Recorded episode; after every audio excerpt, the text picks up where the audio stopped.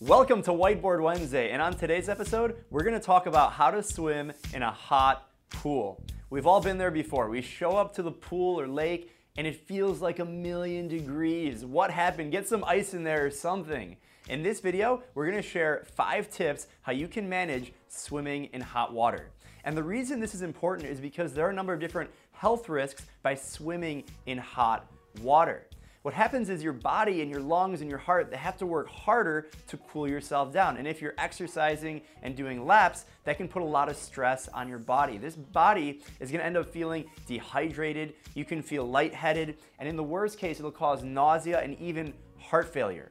So we don't want to go to that extreme, but let's think about what temperature should a pool actually be at. If it's a competition pool as regulated by FINA, the temperature should be between 25 and 28 degrees centigrade.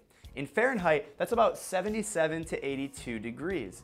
Now, if it's a more leisurely pool that has swim lessons, the temperature might be closer to 30 degrees centigrade, anywhere in 82, 83, 84, 85 degrees Fahrenheit. And that can feel really, really tiring in the water. And of course, a hot tub is the hottest, anywhere from 37 to 39 degrees centigrade, over 100 degrees Fahrenheit. So if you're swimming in one of these pools or you show up to your pool and it happens to be really hot, how can you manage it? And the first tip we're gonna say is add rest right? You don't have to change your workout that dramatically, but give yourself a little bit more rest to recover. Remember, your body's working harder to cool yourself down. It's not like you're giving yourself a break by adding some time on your intervals. How can you do that? Here's an example set. Five 100s freestyle on the 130. Normally, you're doing them on the 130. That should feel pretty easy. You know the pool is hot. You're feeling a little sluggish. Give yourself 10 seconds more rest. Do five 100s on the 140.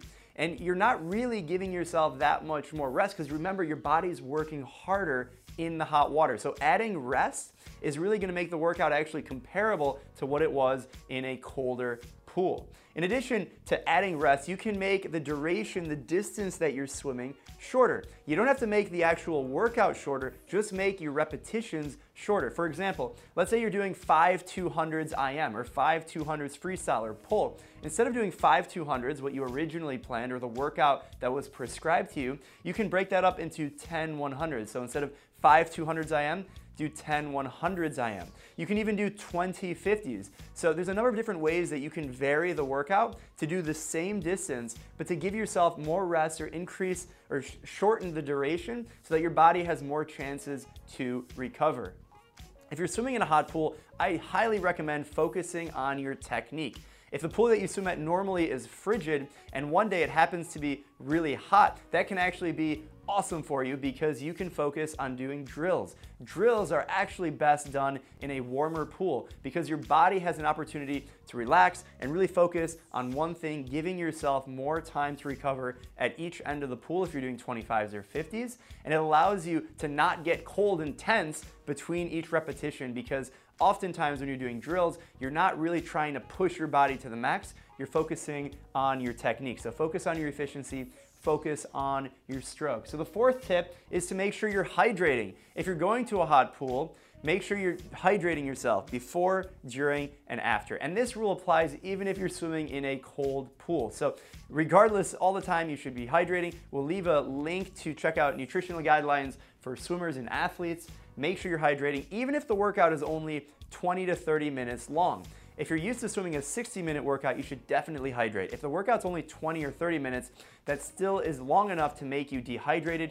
Hydrate before, during, and after the workout. Now finally, the fifth tip, and this is my favorite tip, is to incorporate dryland training into the swim. If you show up to the pool, it's really, really hot, you don't feel like doing the 2,000, 3,000, 5,000, 10,000 meter workout that was prescribed, incorporate some strength training out of the water with swimming in the water. Here's an example set. You'll go 10 push-ups out of the water, then you're gonna follow that up with two 25s freestyle on the one minute interval. You're gonna use the swimming in the hot pool as a recovery for the dry land. Then you're gonna hop out of the water, you're gonna go 10 jump squats. There's a number of different variations for squats and push-ups. We'll leave a link in the description for some of that stuff. And then you're gonna go two more 25s freestyle on the minute to give yourself recovery. Give yourself another two minutes rest and then repeat that five rounds. It may not seem like a lot, but this workout will break even the most accomplished athletes because you're not only doing